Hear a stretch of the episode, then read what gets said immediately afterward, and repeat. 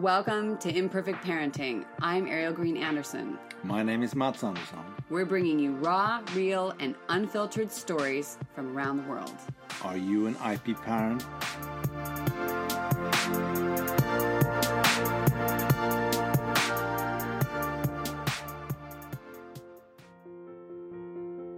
Being vulnerable in front of your children is a key part to to bringing open conversations that are real and helping them know that in the future when they fail it's a part of life and it doesn't define who they are. It's just something that happened and then they get to decide who they are by what they how they respond. We just pile on. We go from not being able to, uh, you know, give a high five at age four to a stranger, uh, to not being able to try out for the play, to you know trying out for the varsity team in high school to not being able to apply for colleges by yourself or or uh, you know apply for a job and uh, and sit in front of an interviewer and risk uh, rejection and failure. But rejection and failure, like we were talking about earlier, is part of life. And, uh, and it's an okay and acceptable part of life, and it's part of my story, and it's part of your story, and it's yeah. part of everybody's story. Um, and when we kind of hide from that and shield our kids from that, they they miss out on all of those possibilities. That was Holly and Chris Santillo, the authors of Resilience Parenting. If you haven't had a chance to read it yet, you may just get your chance. We're going to have a drawing, and the details are at the end of this podcast, but basically, by simply sharing your thoughts, ideas, and stories, you will have a chance to enter the drawing and perhaps get that book on your doorstep. Isn't that great, guys? I'm so thankful uh, for their absolute generosity in uh, offering that to all of you guys. It's pretty great. And in my thankful moment, I also want to thank all of you who are listening around the world. Thank you, Columbia, Fremont, California. I can't remember if I said thank you or not before. And uh, Newmarket, England. Thank you for being out there. Uh, it means the world to us when you're sharing and sending our uh, episodes on to people that you think might be interested in it, and as well just coming back. You know, the doesn't have to be millions, and we are really happy just for those of you who show up. It's uh, like you're in our living room and we're having a chat with you. That's the way I'd like to think of it. So send us some hello on info at imperfectparenting.net or out on Instagram, or you can even check out our YouTube channel these days, uh, where we just have some small hits connected to our um, podcast here. And on that note, I will move on over to the great conversation I had with Chris and Holly, and you will notice that there are some warbly bits, just like you you heard in the very beginning here. Uh, they're on the road, so connection is iffy, but overall was good. And the content amazing. There were a lot of there was a lot of alignment um, in my own world and thinking and some good laughs Ding ding, as promised, another opportunity to win a book of one of our guests. Of course, today we have Chris and Holly Santillo who have written Resilience Parenting. And we are so thankful to them for being so generous to, as to offer a book to our world listeners uh, according to a drawing. So, how do you enter the drawing, you might ask? Well, I will tell you right now. If you listen, you will know that there's a question that they ask at the end of this podcast that they would like to ask all of you. And so, listen up. And when you hear that, the, go ahead and write us at info at imperfectparenting.net and that's all you have to do. Share your stories. You can do a recording, you can send me an email, and we will pass it on to them, of course. And of course, by doing that, by sending the email with your story, you will be automatically put into the drawing. Yay! And that drawing will end just two weeks after this podcast. And at that point, we will do the drawing and we will let you guys know. So, of course, we will send you an email and we will also do an announcement on our podcast. So that is the exciting news. And next is Chris and Holly Santillo. Hi, it's great to see you, Holly Hi. and Chris. um, welcome to Perfect Parenting. Thank you. It's uh, thanks for having us. It's kind of a cold, sunny, cloudy day here in Prague, Czech Republic, and I see something in the background there, and I know that you, your your book said that you're nomadic, but uh, where are you right in this moment? Actually, we are currently in, in Wisconsin, just uh, across the border from uh, Minneapolis, St. Paul. Okay, all right. I was trying to picture. Did which... you hear that? Okay. Yeah, perfectly. Because you cut out a little bit on us. Okay. Yeah, the the great thing is this requires us to stop and listen and wait for each other because you can't talk over each other. I've noticed with a long distance connection on Skype that basically we have to breathe and wait for a pause because if we talk over each other, you just you lose it. You lose the sound. It's very oddball. So you said you had some questions for me. and I have questions, of course, loads for you guys. But yeah, go for it. And then I'll. Why are you in Prague? I'm so excited that you're in Prague. I want to know more about why you're in Prague. Well, me personally, I uh, well, I'm from California, and I was uh, I followed signs. I was traveling through the uh, through Europe, and I got to a point where I felt like I was meant to be somewhere. And I was actually in Switzerland and in a tiny village of 150 odd people, and two people in the same week looked at me and said, "You know what? You need to go to Prague." And I don't believe in coincidence, so I came and things fell into place, and I stayed. I would say on and off. I've been back and forth between the U.S., Australia, travel, and and here for over 20 years, but really straight on for I don't know more than a decade. And my husband came for work, and we met. He's from Sweden. That's the other country. We've got U.S., Sweden, and uh, and Czech Republic in our tri-country reality. Cool. Yes, that was definitely one of my questions. And then the other question was how you were inspired to start this mission about imperfect parenting. Uh, it, actually, it's interestingly enough, um, a lot of the things that you guys wrote about in your book were a big piece of it because I was finding this clash of, um, you know, you talk about different stories of the people that you met in your studio and out in life. And uh, that was a big piece of it. I felt like people were just seeing right and wrong and not seeing each other as people, as a looking at different culture, personal culture, family culture, and recognizing that different people's ideas are okay and to be imperfect in somebody else's eyes uh, mm. is okay and that we need to give each other a break. So I really felt like uh, inspired that I wanted to tell stories from around the world, um, share our own ups and downs, which, you know, uh, as I was reading your book, I was thinking I wouldn't have in the past have shared both failures and successes mm. because it was this whole thing about trying to be perfect and uh, you know no one else was talking about anything that was tough and therefore we're all putting this pressure on each other to be something that doesn't even really fully exist i think as human beings mm. and mm. uh, and which is also a great lesson for our kids as well because what are we what message are we sending right so that i wanted to be a part of that message a part of creating understanding and more connectedness, seeing where we do align and where we don't, and where we can learn from one another. Um, and if not in the playground, then at least somewhere on the podcast, in the blog, or or through my wonderful guests, there would be an opportunity to learn. You know, sort of like group therapy goes much faster in your learning process than being on your own. You know, you can you can just listen.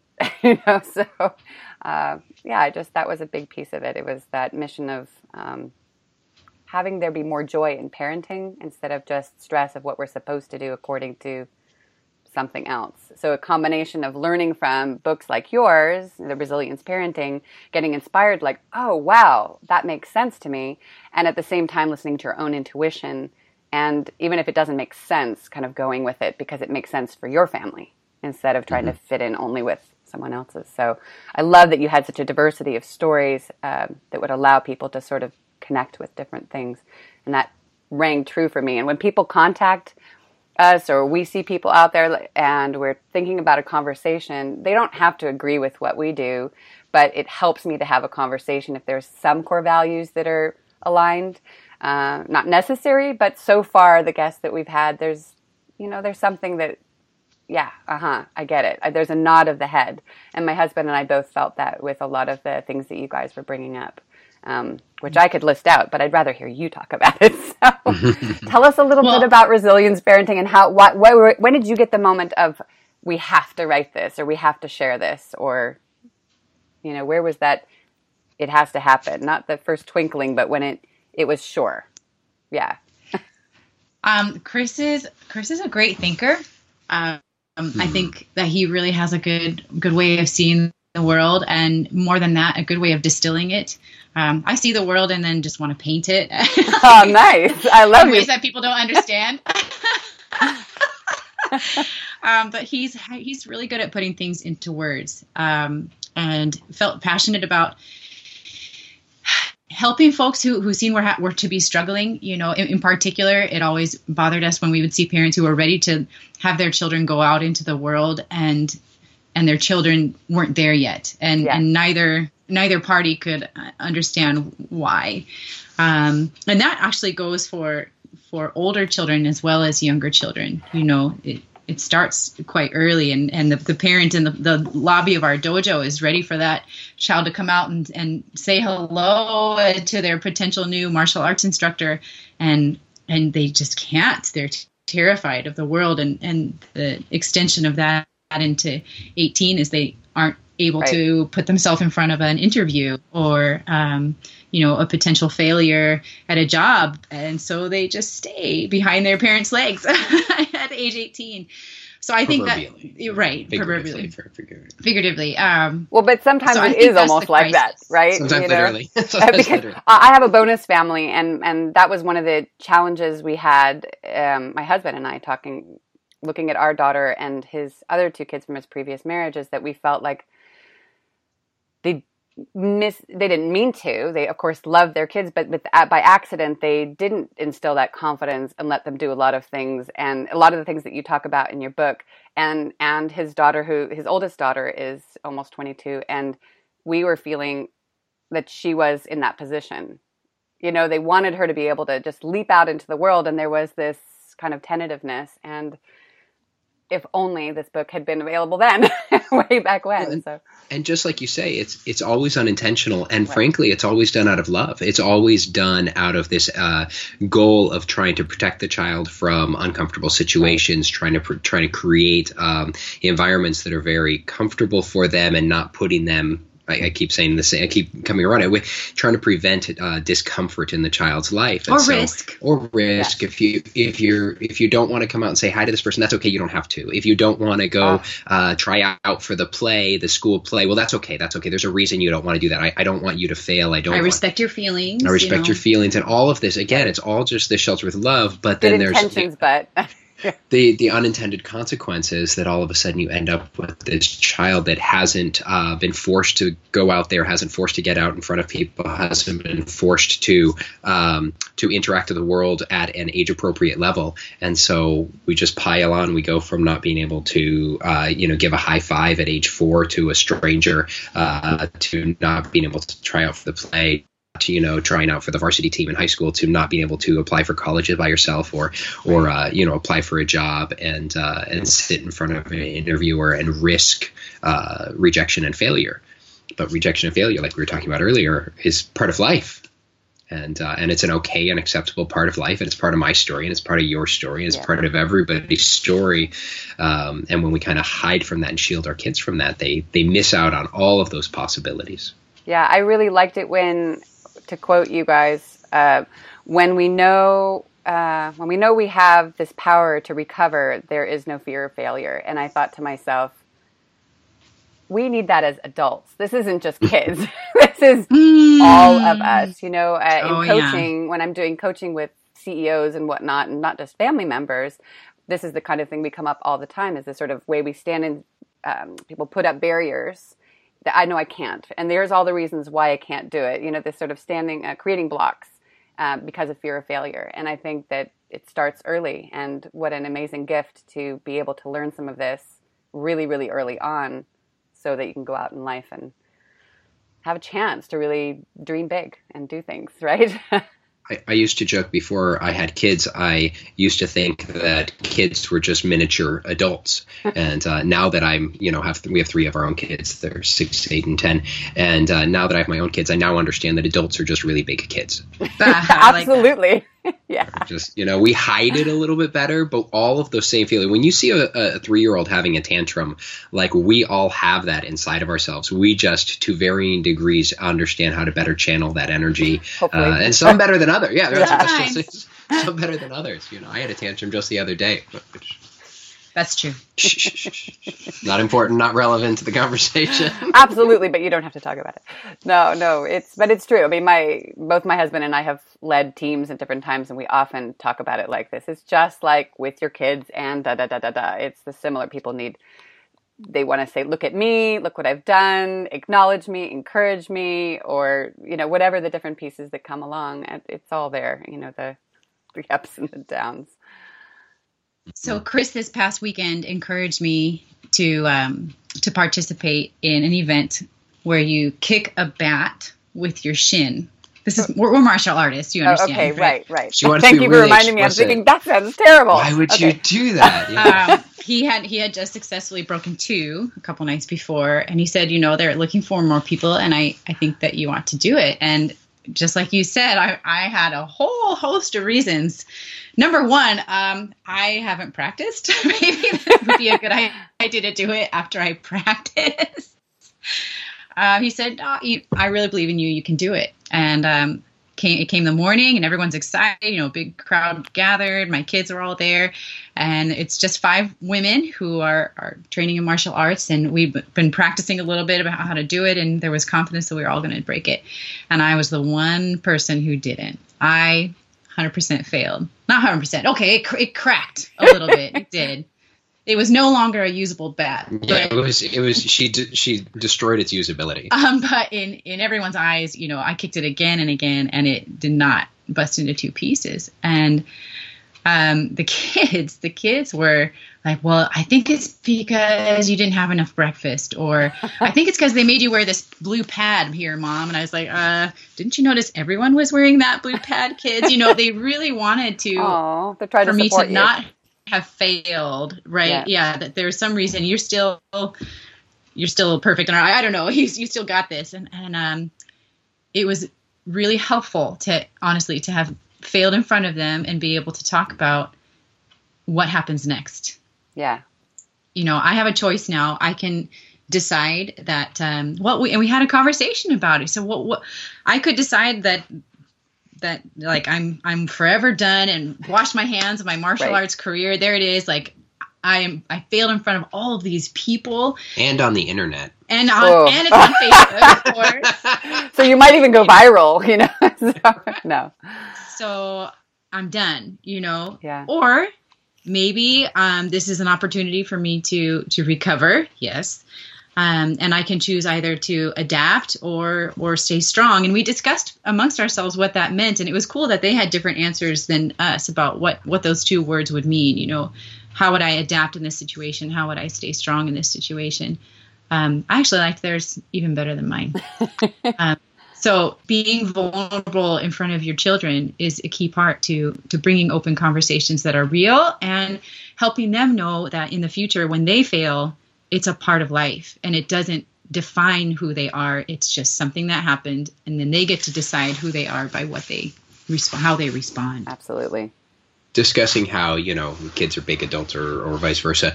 Um, th- their reaction was so interestingly different than the the gentleman who was facilitating this, and he has 14 world records for breaking stuff with his body, and he's just an incredible human being, an incredible martial artist, and whatnot. But he is clearly, uh, you know, he's he's been through the ups and downs of life, and he's a, a very mature and and uh, and um, uh, a thoughtful individual, and his reaction was just so so different from the six year old's reaction. You know, he he didn't make a big deal about it. He gave her a hug and said, you know, and shrugged, and you know, like.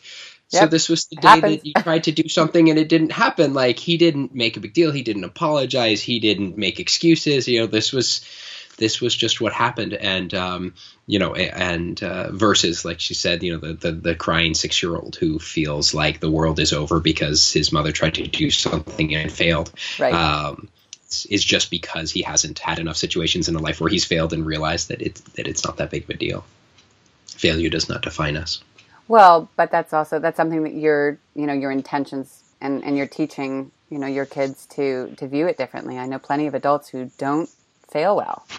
They don't not succeed or do that perfect moment very well, and uh, it's debilitating because they don't have this resilience. And uh, I can only I, I, just sort of visualize sort of what school must have been like. You know, how, the whole life is learning. The whole life until the end is is learning. So that must be really challenging. So.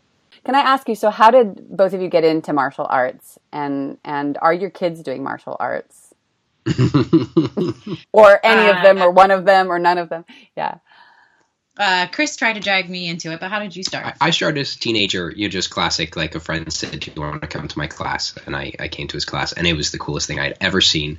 Oh, and um, he'd always wanted to do it as a kid, but his parents wouldn't let him. Oh yeah, I like oh. that in periodically. Um, but uh, yeah, my, my parents forbade me for reasons that I, I, I which I, I consider a, a whole messaging um, problem in the martial arts industry. I think my mother mm. had this image of martial artists as I, I, don't know bullies or something. I don't know, just a, a wrong perception through due to lack of data and and yeah. bad '80s movies. Um, I'm already like um, picturing the bully in Karate Kid, the original, and thinking, "Yep, she only yeah, exactly, saw that guy." exactly. But there's the other guy too, right? Yeah, exactly. Mr. Miyagi and, and Daniel-san, right? Um, and uh, so yeah, when I, I, as soon as I, I could, I was um, I was uh, in school, and uh, a friend of mine invited me to try a class, and I just, like I say, it was the coolest thing I'd ever seen, and I joined. I think during college, I spent more time at the dojo than I did uh, at classes. I still graduated. I think that's important to note. But uh, and uh, when and then going back to the failure story, out of college, I uh, co-founded a networking hardware company with a friend um, and ran that into the ground, not on purpose, by accident, and failed miserably in our entrepreneurial dream of uh, being tech billionaires. And uh, and then went to my instructor and said, "Can I teach karate now? Because mm. because I don't I have a job anymore." anymore. And um, and I started, and it was supposed to be a temporary thing, just to kind of until I figured out what was next. Um, and I loved it. I loved everything about it. I loved teaching the adults. I loved teaching the kids. Uh, I loved uh, that environment of learning and growth that I was just kind of in every single day. And um, and uh, and then I kind of one thing led to another, and now we have four schools. And and yes, our I guess Holly has her how she started, but uh, yes, all three of our children train. They all start at age three and a half, and they train regularly, um, and and they love every bit of it. They do, they do. you want more of my story? Yeah, I, I yeah. I'm waiting. I, I, can talk, but I would rather hear. Stubborn. I kept he dragged me kicking and it seemed, no. Yeah, it seemed like a really silly thing. That's like what my brother did. Whatever. and then once I started started, boy, I I loved it as well. Um, I I saw a fusion of grace and and strength that I had not seen in another athletic pursuit. Mm-hmm. Um, I really enjoyed it, and then said, "Great, well, I'm going to train, but don't ask me to teach." And when that day came, I said, "Fine, fine, I will help you teach." But don't ever ask me to lead a studio. That's too far. and then sure enough, we I ran our second studio, and that was just its own tremendous growing experience, um, and it was tremendous, just tremendous. Wow, best employee I ever had. you decided to keep her around. I got it. no, I, I, everybody that I know actually uh, that's in martial arts, I, I only know a handful of people that really stayed with it long term but they're some of the best people that I know. There's a, there's a depth to it.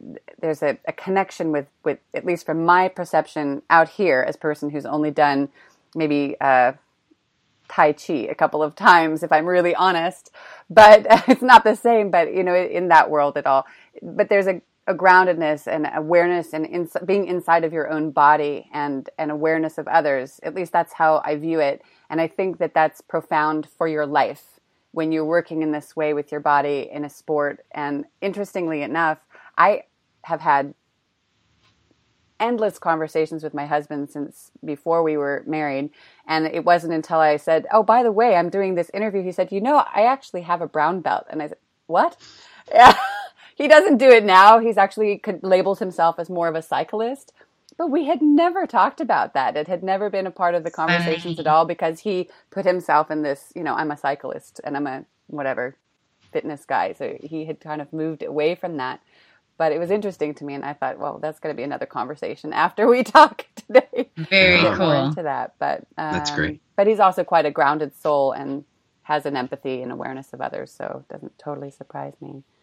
Uh, so I'm curious how you guys ended up nomadic, and how do you manage that, and what is that about, and how do you manage your four studios? You must have some amazing people that you really trust if you're out on the road, which is great.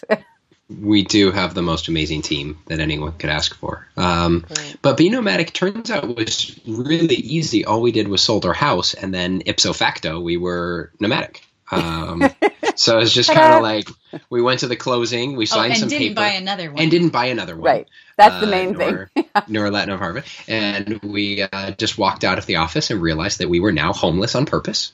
Is that not a thorough answer? There was We- the liquidation of all the possessions. That Yes, was a we did spend six months getting rid of everything we own. Everything we own uh, is either uh, is in uh, a large closet in uh, Holly's mother's basement at this point in time.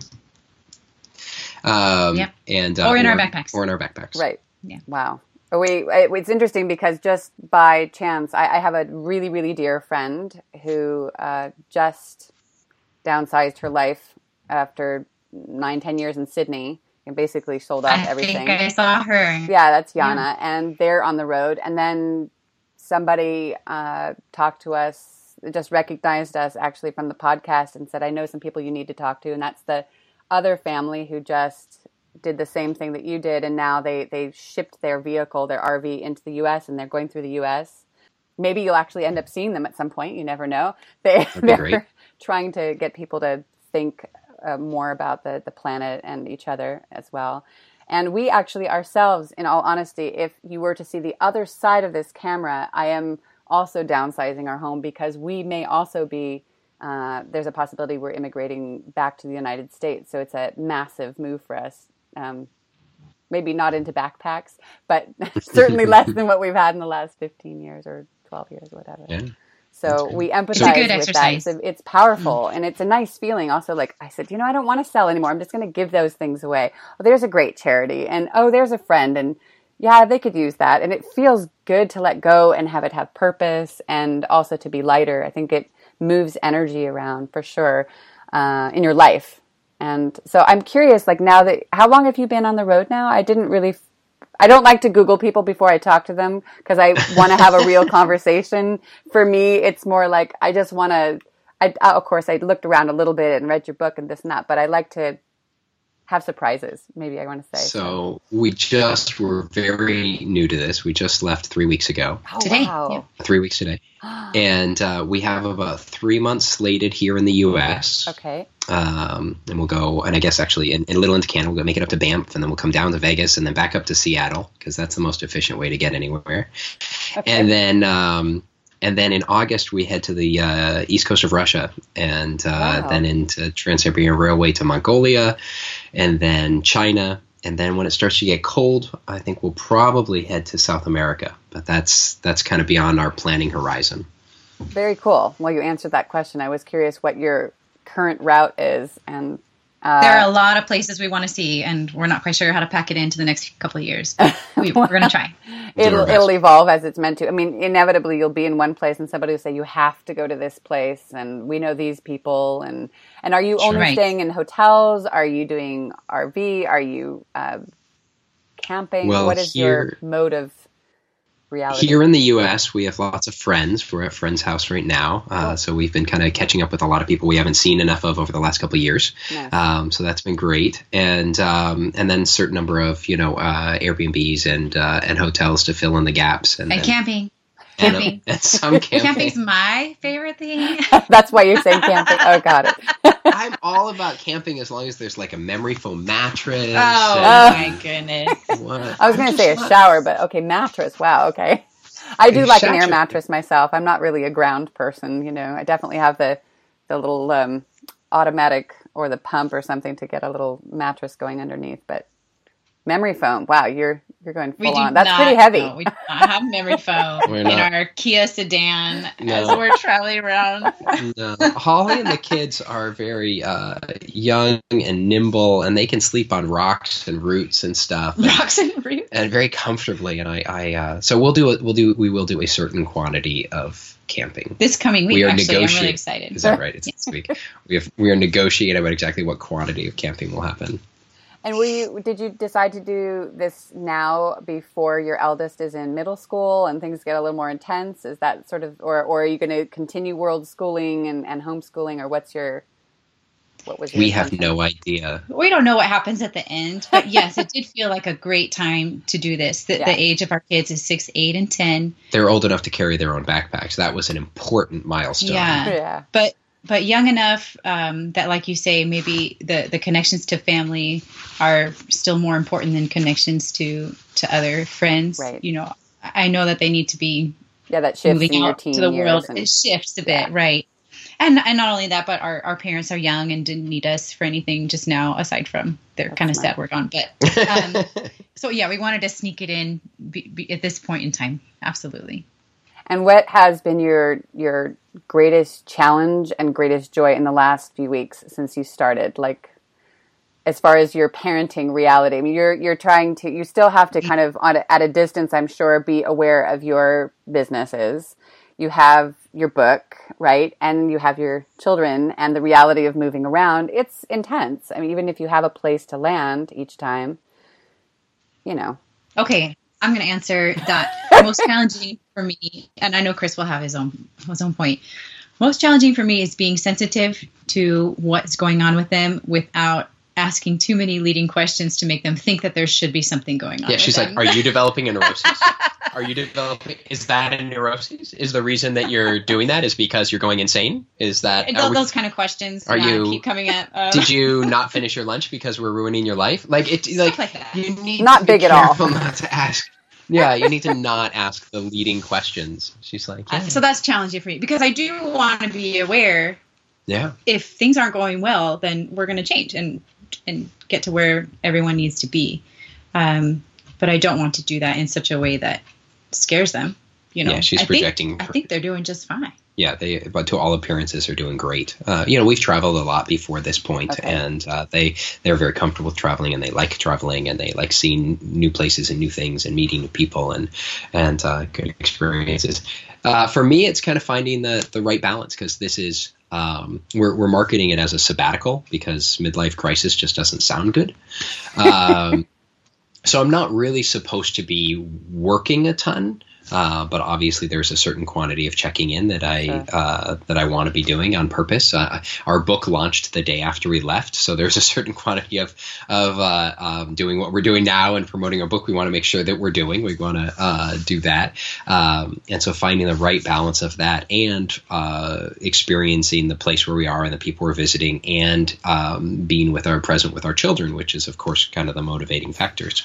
Um, and finding the right balance of those things, I think, is uh, something we're still kind of figuring out a little bit. And the reality is, we left town with a whole bunch of to-do list items that have nothing to do with the ongoing that just didn't quite get done yet. Uh, you know, we uh, our our blog, if I can plug it real quick, is called Five Backpacks Family, and um, so we're we're committed to five backpacks. But during these three months that we're in the states, we still have a car and uh, we'll get rid of that when we get to the west coast. And um, so we have a little bit of overflow because like in the last like five days of getting out of the house like closings on friday kind of thing it was like it won't fit in the backpack. Just throw it in the trunk throw it in the trunk. We'll figure it out later. And there's a little bit of a, a frantic uh, w- you know poorly made decisions in the last minutes there. So we have we're still kind of catching up on a little bit of that. And uh and there's just so many people in the U.S. we want to see, and so many places we want to go that we're. It's a very frantic pace right now. I'm actually very much looking forward when we get to Russia to just kind of like plopping down for a week and and and taking a deep breath and, and going to a coffee house and and relaxing a little bit, which we just don't seem to have a lot of that time in our schedule right now. That's the challenge when you, I mean, this is what happens to us when we come back and visit. You just want to see mm-hmm. everybody. So right now it's like you're, you're, oh, now we're embarking on a new phase, but wait, there's all these people we want to see and the to-do list is long and, I, I'm very familiar with what you're talking about. In fact, that's one of the discussions my my husband and I had. I said, you know, this time we can't stuff things in the back of the car and just go. If we do a transatlantic move, this is like this many suitcases and maybe a container or part of a container for Lucky, but we're not going to pay whatever it is per square meter for stuffing crap in that we didn't get along get around to. So, it, but it's hard because when you have family, especially when you have little people involved, or medium little people in your case, but um, it, there's life that happens, and it's not as clean cut as from this time to this time I'm going to do this because other things pop up. Um, so it's amazing that you you know you've managed to get it into a car, and you can manage that by West Coast. Maybe you can like drop one thing off at each person's house. oh, we have a we have a box in the trunk of Goodwill stuff. So oh. we are slowly like, you know what? Yeah. I don't need this shirt. I'm going to put this in the Goodwill pile. So we're uh, we we have a mobile Goodwill pile. When it gets big enough, we will we'll find a, a, place to drop it off and and that's, onward and upward. That's kind of a neat idea, actually.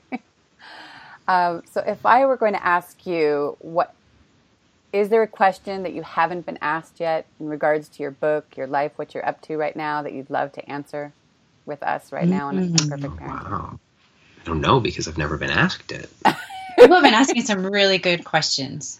Um, well, when preparing for this one today, when giving thought to imperfect parenting, um, it felt to me like the best answer to the question that you might have asked um,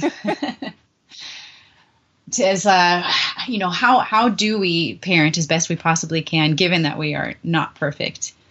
Um, is is one to admit that imperfection that that uh, you know seeing seeing in ourselves the finger pointing parent who said you have to do this you know recognizing that person who I was yesterday um, can be better today is really helpful and and I think that as I was walking up the stairs like what is it what's the the key ingredient that's going to help us do that and I think it is coming down to our values and figuring out what they are mm-hmm. so that we can parent with intention that we get so bogged down in the minutia of everyday life.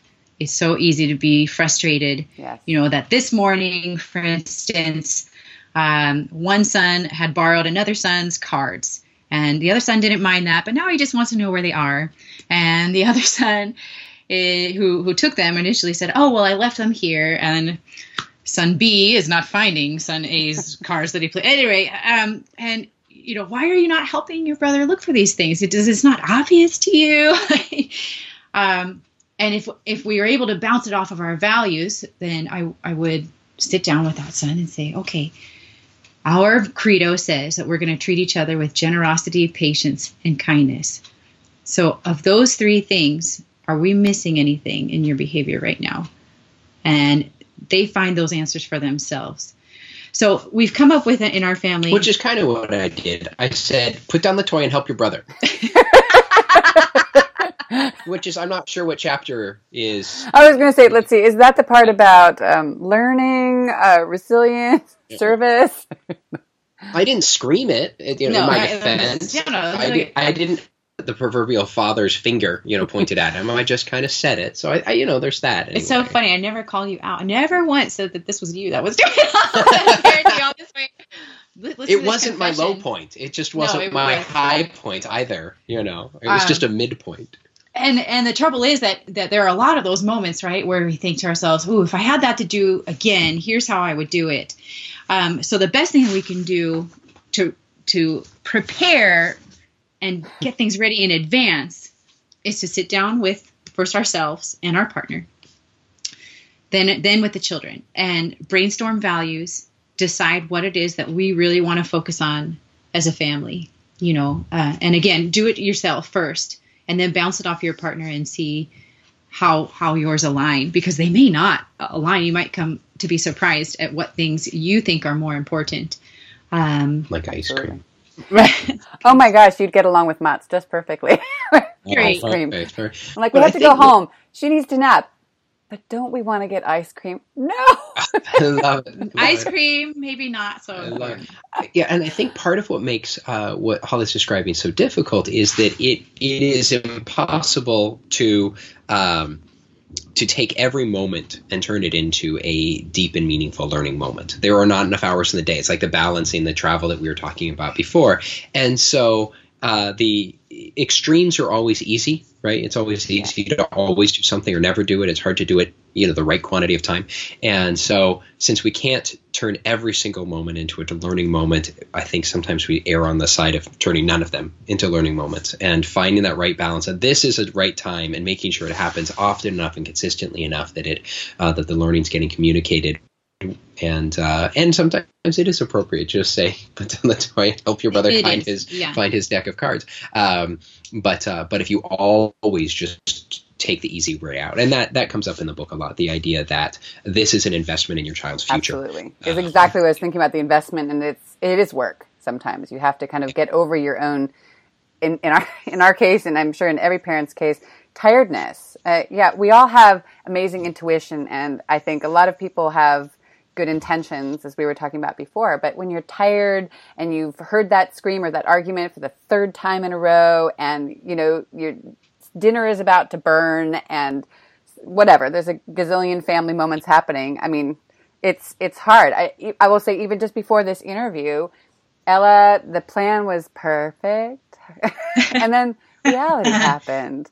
Our babysitter was turning in her film today. She's a film student, and we have her once in a while. And everything got late at the college, so she was turning in her film, and so then everything was basically over an hour later than it was supposed to be as far as my gap time. So suddenly my daughter didn't want to get out of bed because the babysitter wasn't here yet. And we were cuddled up and I, I'm looking at my notes. Okay, I'm just going to look at these, honey. and anyway, so as I sat down, we had a computer glitch moment.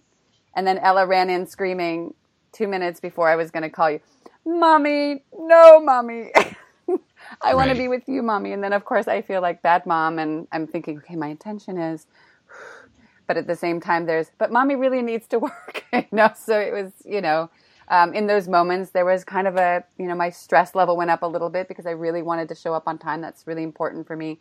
You know you guys talk about integrity. That's where my piece comes in. My word is important to Yeah. me.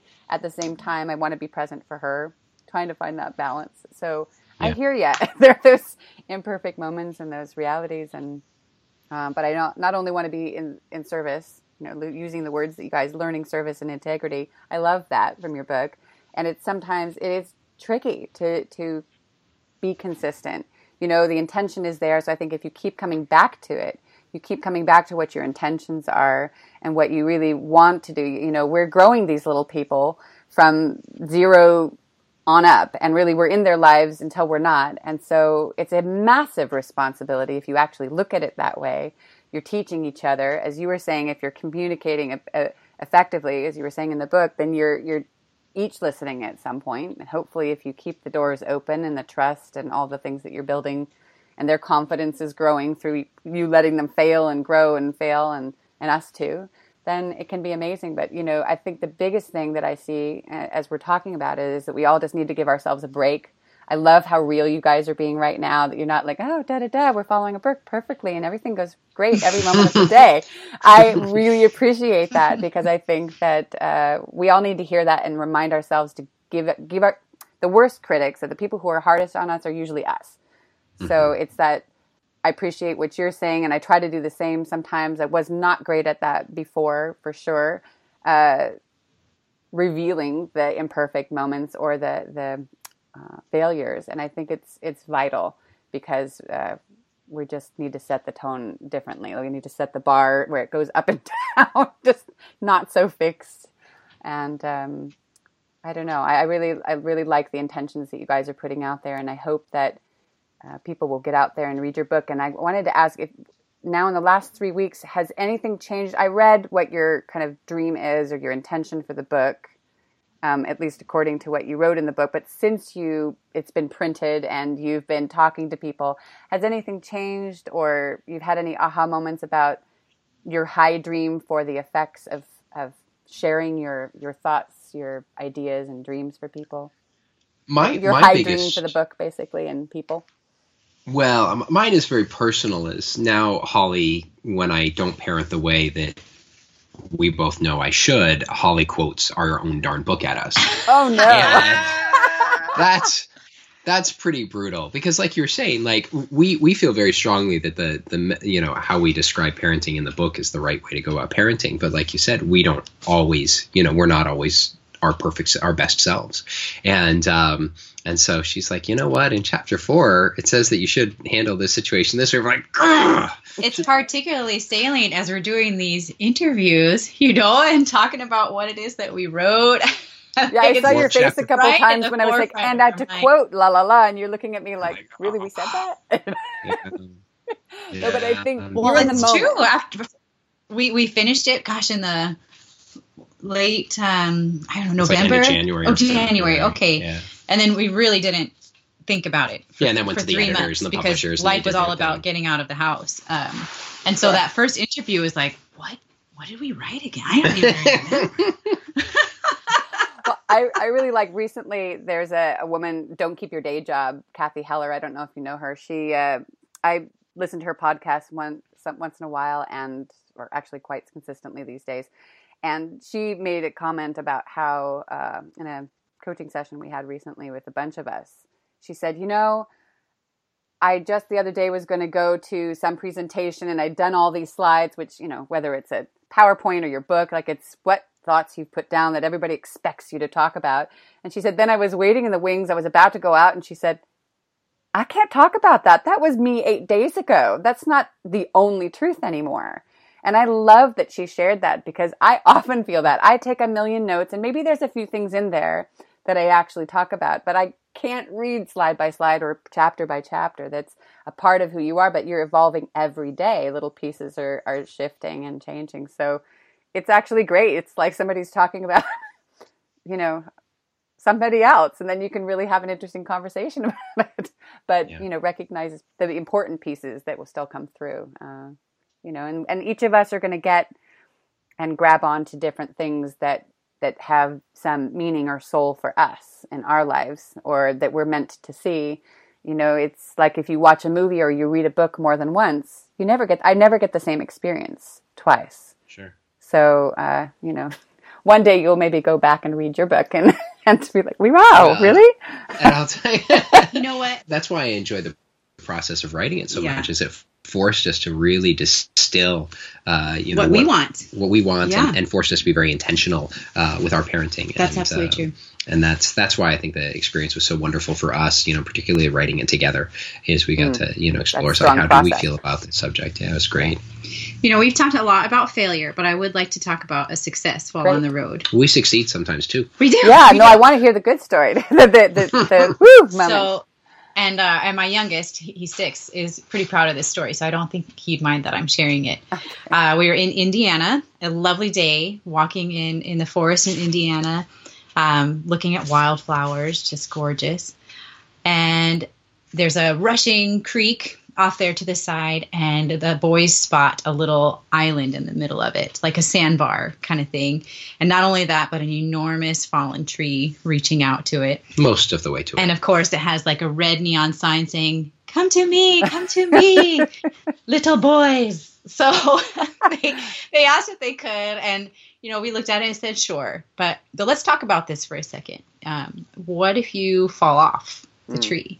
You know, let's plan a little bit. And they said, Oh, it's fine. We'll just, we can grab a branch. And I'm looking at this thing like it's an enormous trunk, right? So I don't, if they slip off the trunk, I don't know what they're thinking they're going to grab onto. I'm like, okay. And then if that doesn't work, what could you do next? Um, and this water's not very deep, you know. Okay. Uh, so I, I'm waiting for them to say, well, then we just stand up. But you know, they kind of look at each other like, I don't know. I said, well, is it very deep?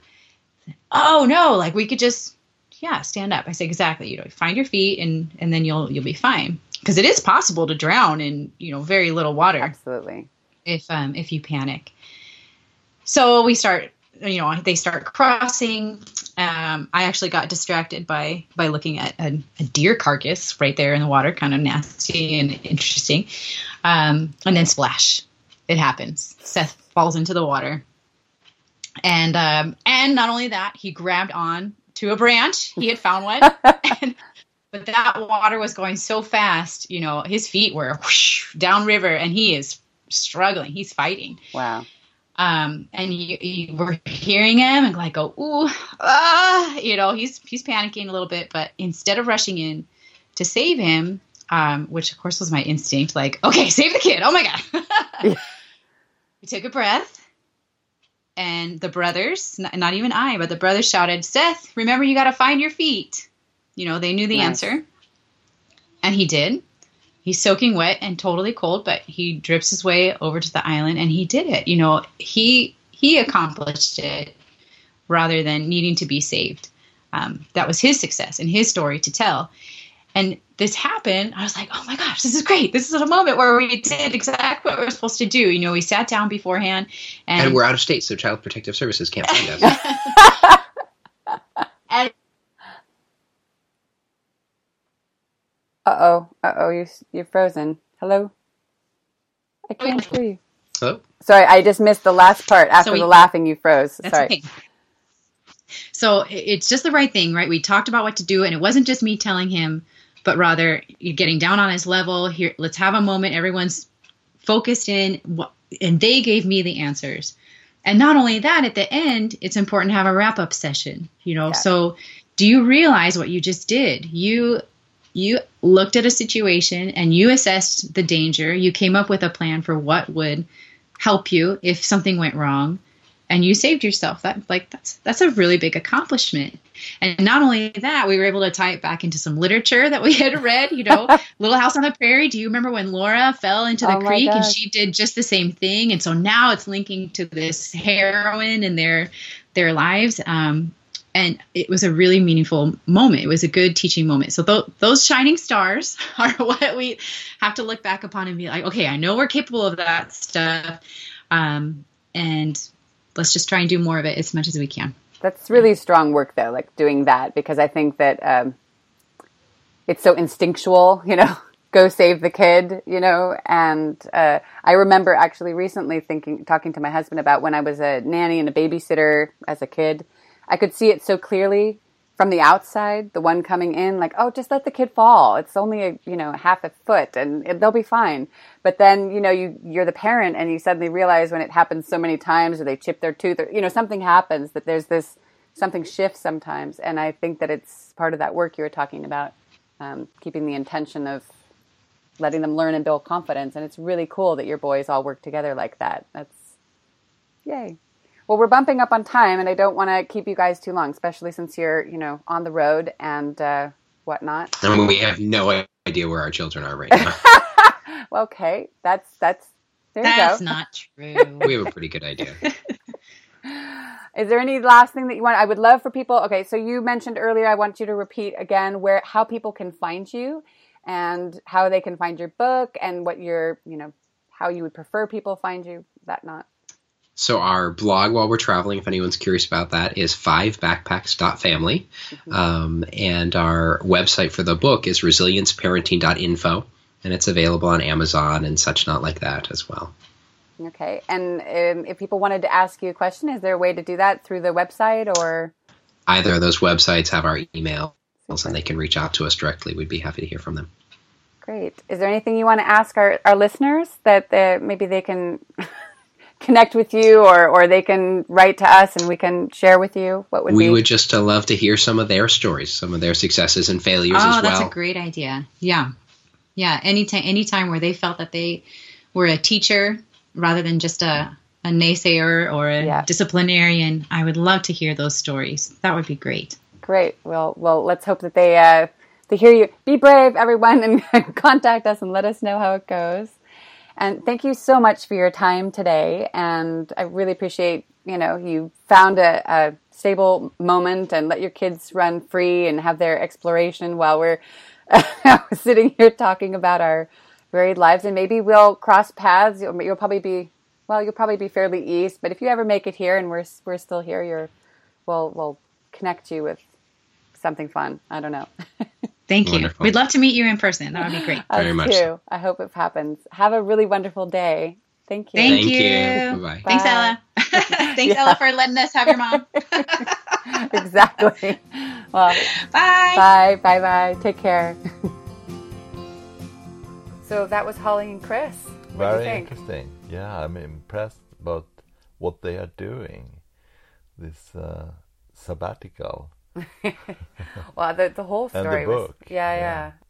It was really interesting to talk to a couple that is passionate about something together. I mean, we do Yeah. our podcast, but you know, this is really a livelihood and a business. It's sort of like the the vision that many of us have. You know, when you have a a partner that you can create something together, hopefully not make each other crazy in the midst of it, but that they've made it so successful and they've created and invited into their lives or whatnot a, a team that was strong enough and reliable enough that they could sell their home and and travel. Yeah, I mean that's um, and give that experience to not only themselves but to their whole family. That's uh, amazing, fantastic. it's a big um, leap of faith to jump into with you know that many people in the family and you know small to medium sized and managing that. Well, we've had quite a few people on. You know, we've got Yana Khan and and um, Petra and Andre, 421, and now we have Holly and um, Chris. Which when I first was doing the exchange of emails, I didn't realize that they were actually on the road, nomadic family. Yeah. I just knew that they'd written a book, and I thought it was really interesting that they were basically wrote it, you know, and they said, okay, the process was finished, and then they were just, you know, knee deep or maybe head deep in um downsizing their home to get ready to go, and uh, you know, just were immersed in that, and then literally as soon as they were on the road, they the book launched as well. So they've been when I spoke to them, they were three weeks Yeah. on the road and you know having launched the book. So that's a lot happening at once. I guess it's nice to know that we're not the only ones that are have so many things converging at the exact same time right? Yeah, no, and I, I also uh, I'm also always impressed by, by parents who they, they talked about this parenting with intention. I think they said, mm, parenting with intention and I know you do that too. yeah And there are some people who are doing it, and I'm so bad at it. So I'm I'm always impressed when I see that.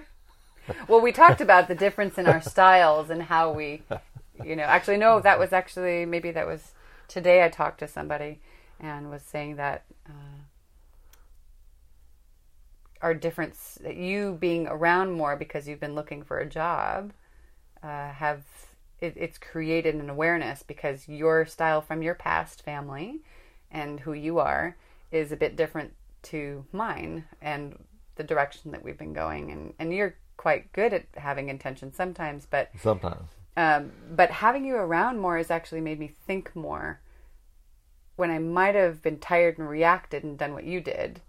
But because you did it, I actually saw it, you know, and it made me reflect in my own self in the mirror and then made me go deeper with Ella. So you'll, you'll for example, have a quick reaction to something and then I, it immediately puts me in a mode of looking at the opposite side.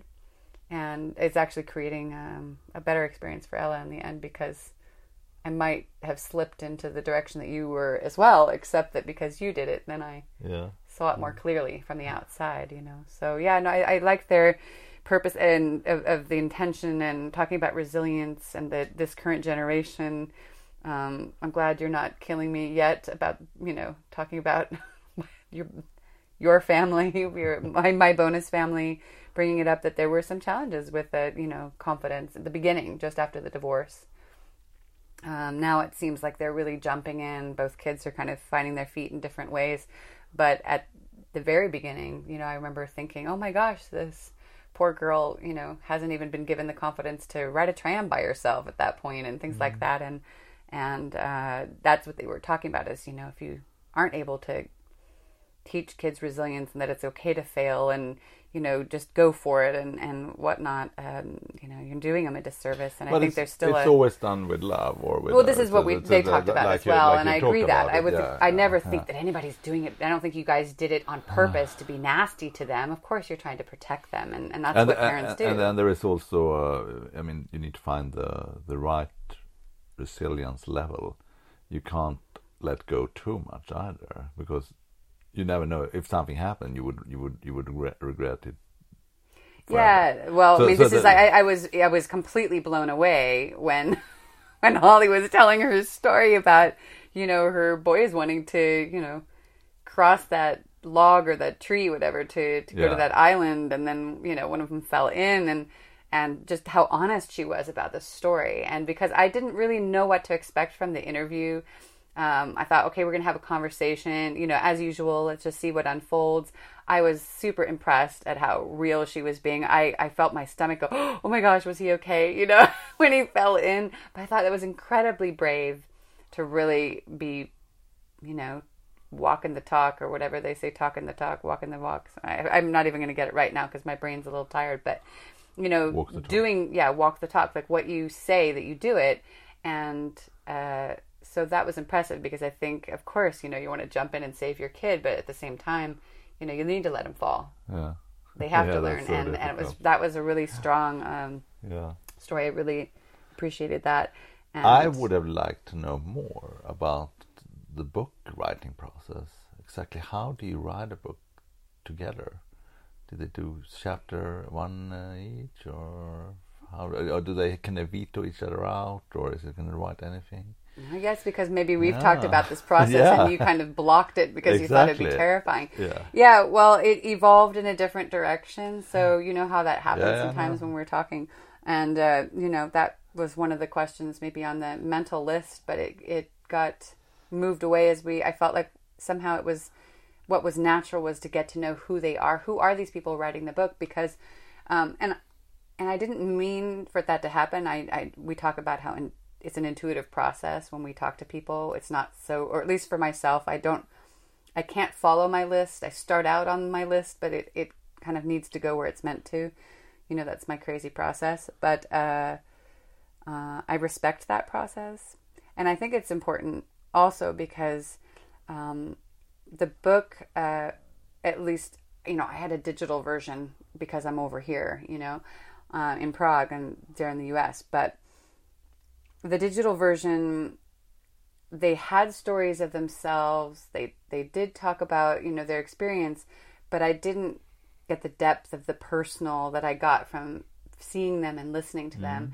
And so there was a part of me that wanted to go into the list of questions that I had at the same time.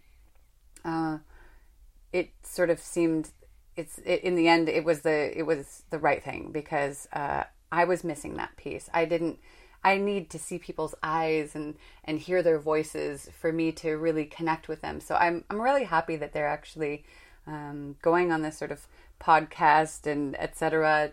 tour to. Uh, I now get the value of why you need to do book readings or get yourself out there because people want to they want you not just the great ideas because they had a lot of great ideas that you know you heard me quoting some things because some things really struck me that they were saying partly that I things that I agreed with some things were mostly aligned but I, it made me think if they weren't things that I fully aligned with and I appreciated that but the people part is you know essential. So it, it actually woke me up to that um, because sometimes the book has been I'll read a book and it's enough uh, but I liked having the whole uh, yeah, it's just something's changed since we started this process. I realized the value of talking to the people. So I would like to hear them again when Well, they go in. uh, maybe that's one of the things we can do. We can talk about Trans-Siberian- what their process was Yeah. and and check in with them again, and, and that's um, something we can we can definitely. I mean, that's what we've been doing with our other people on the road, and of course, you know, we'd love to.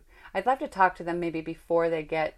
Um, before they go to the Siberian Express, like what their idea is of it, you know, now that they've been traveling for a bit longer, and then maybe after and see. So we can check in with their their people Yeah. and as well with them and uh, see what happens from that because it'll be exciting. That But, would be nice. uh, yeah, no, it was really nice to meet them and uh, And you also learned that I have a brown belt. Yeah, that well, I was hoping we could just touch on that because that was just bizarre to me. We have had just, you know, countless hours of conversation since we've known each other. And it's just I always said I really hope that new things will pop out every once in a while until we die. You know, on one hand I'm like, how could I not know that? But I always wanted that. I always worried that we talked so much because some couples don't talk that much. I mean, I watch them and I don't see them talking. Maybe they did at one point. Mm, and and I always thought, you know, we've talked so much about so many different topics, whole, you know, on a holistic level. Uh, I always worried that we wouldn't have more to talk about. So tell me about that. When did that happen, and why did you stop? And um, and then I'll share something with you, which maybe you didn't know either. Well, I did this when I was in my 20, early 20s for like three, four years. And why?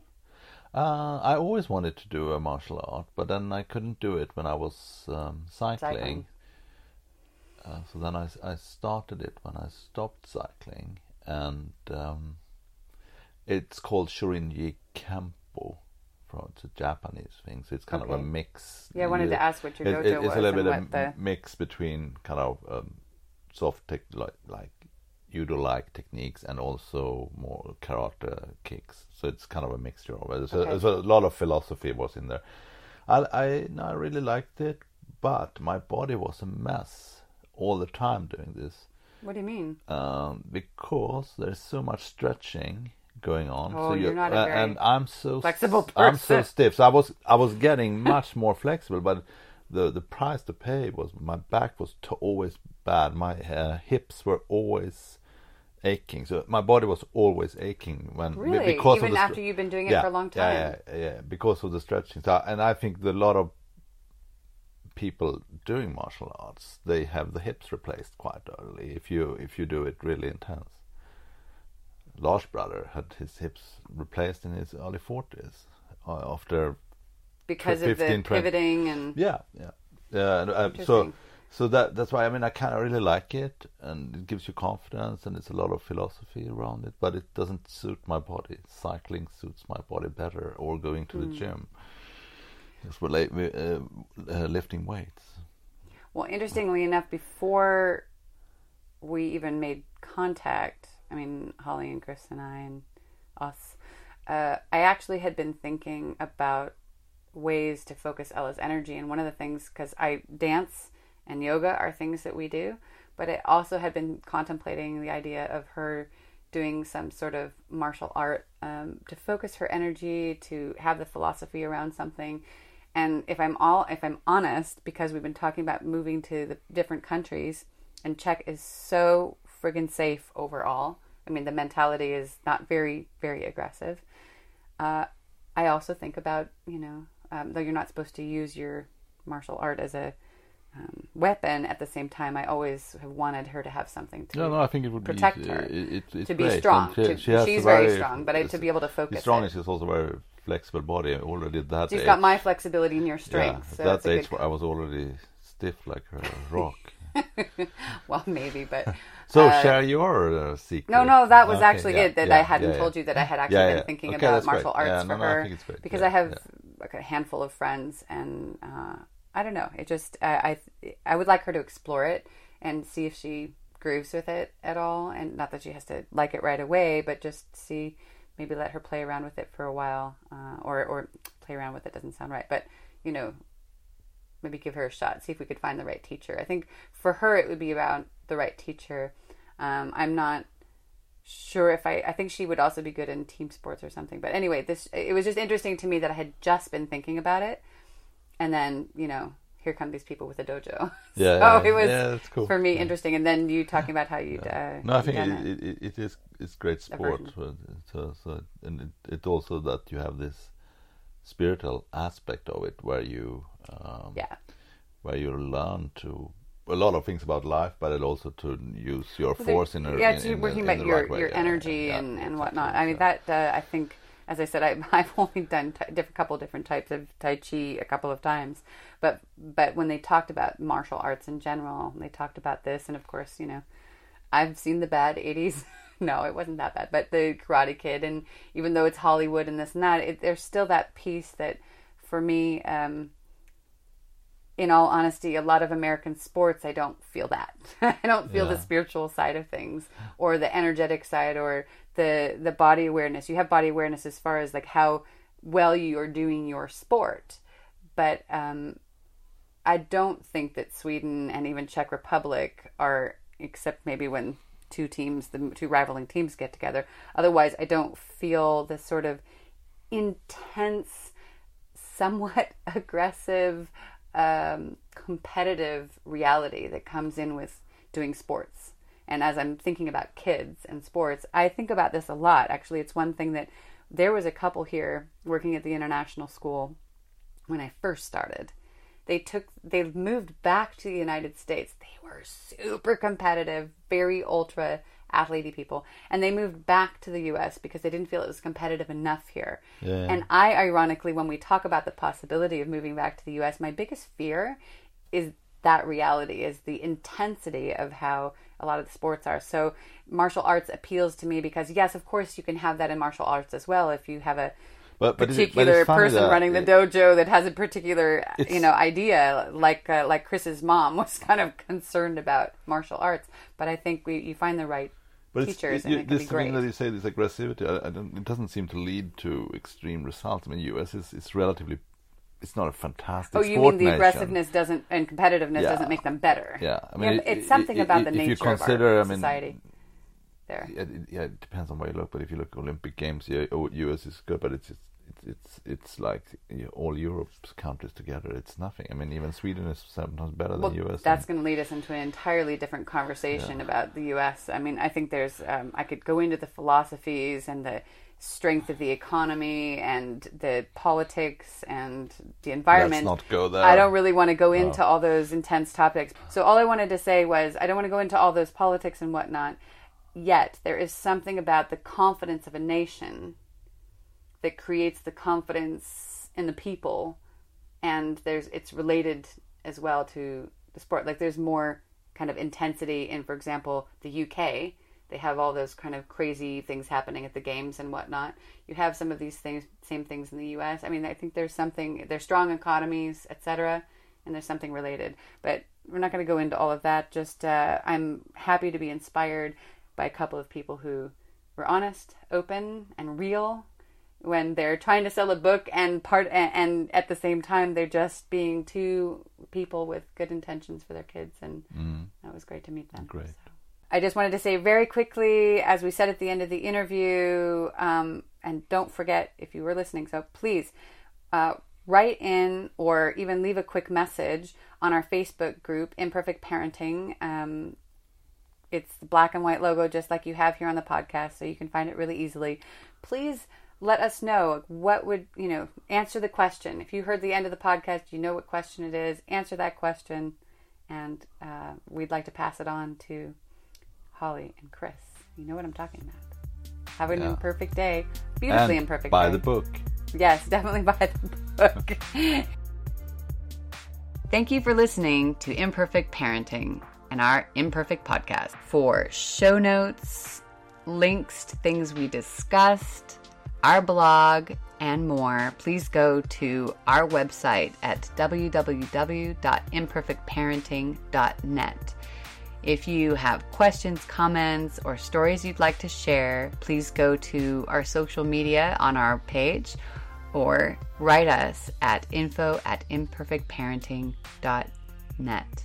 We would love a review on iTunes from you and might have a couple surprises at the other side. So, IP parents around the world, keep having a wonderfully imperfect day.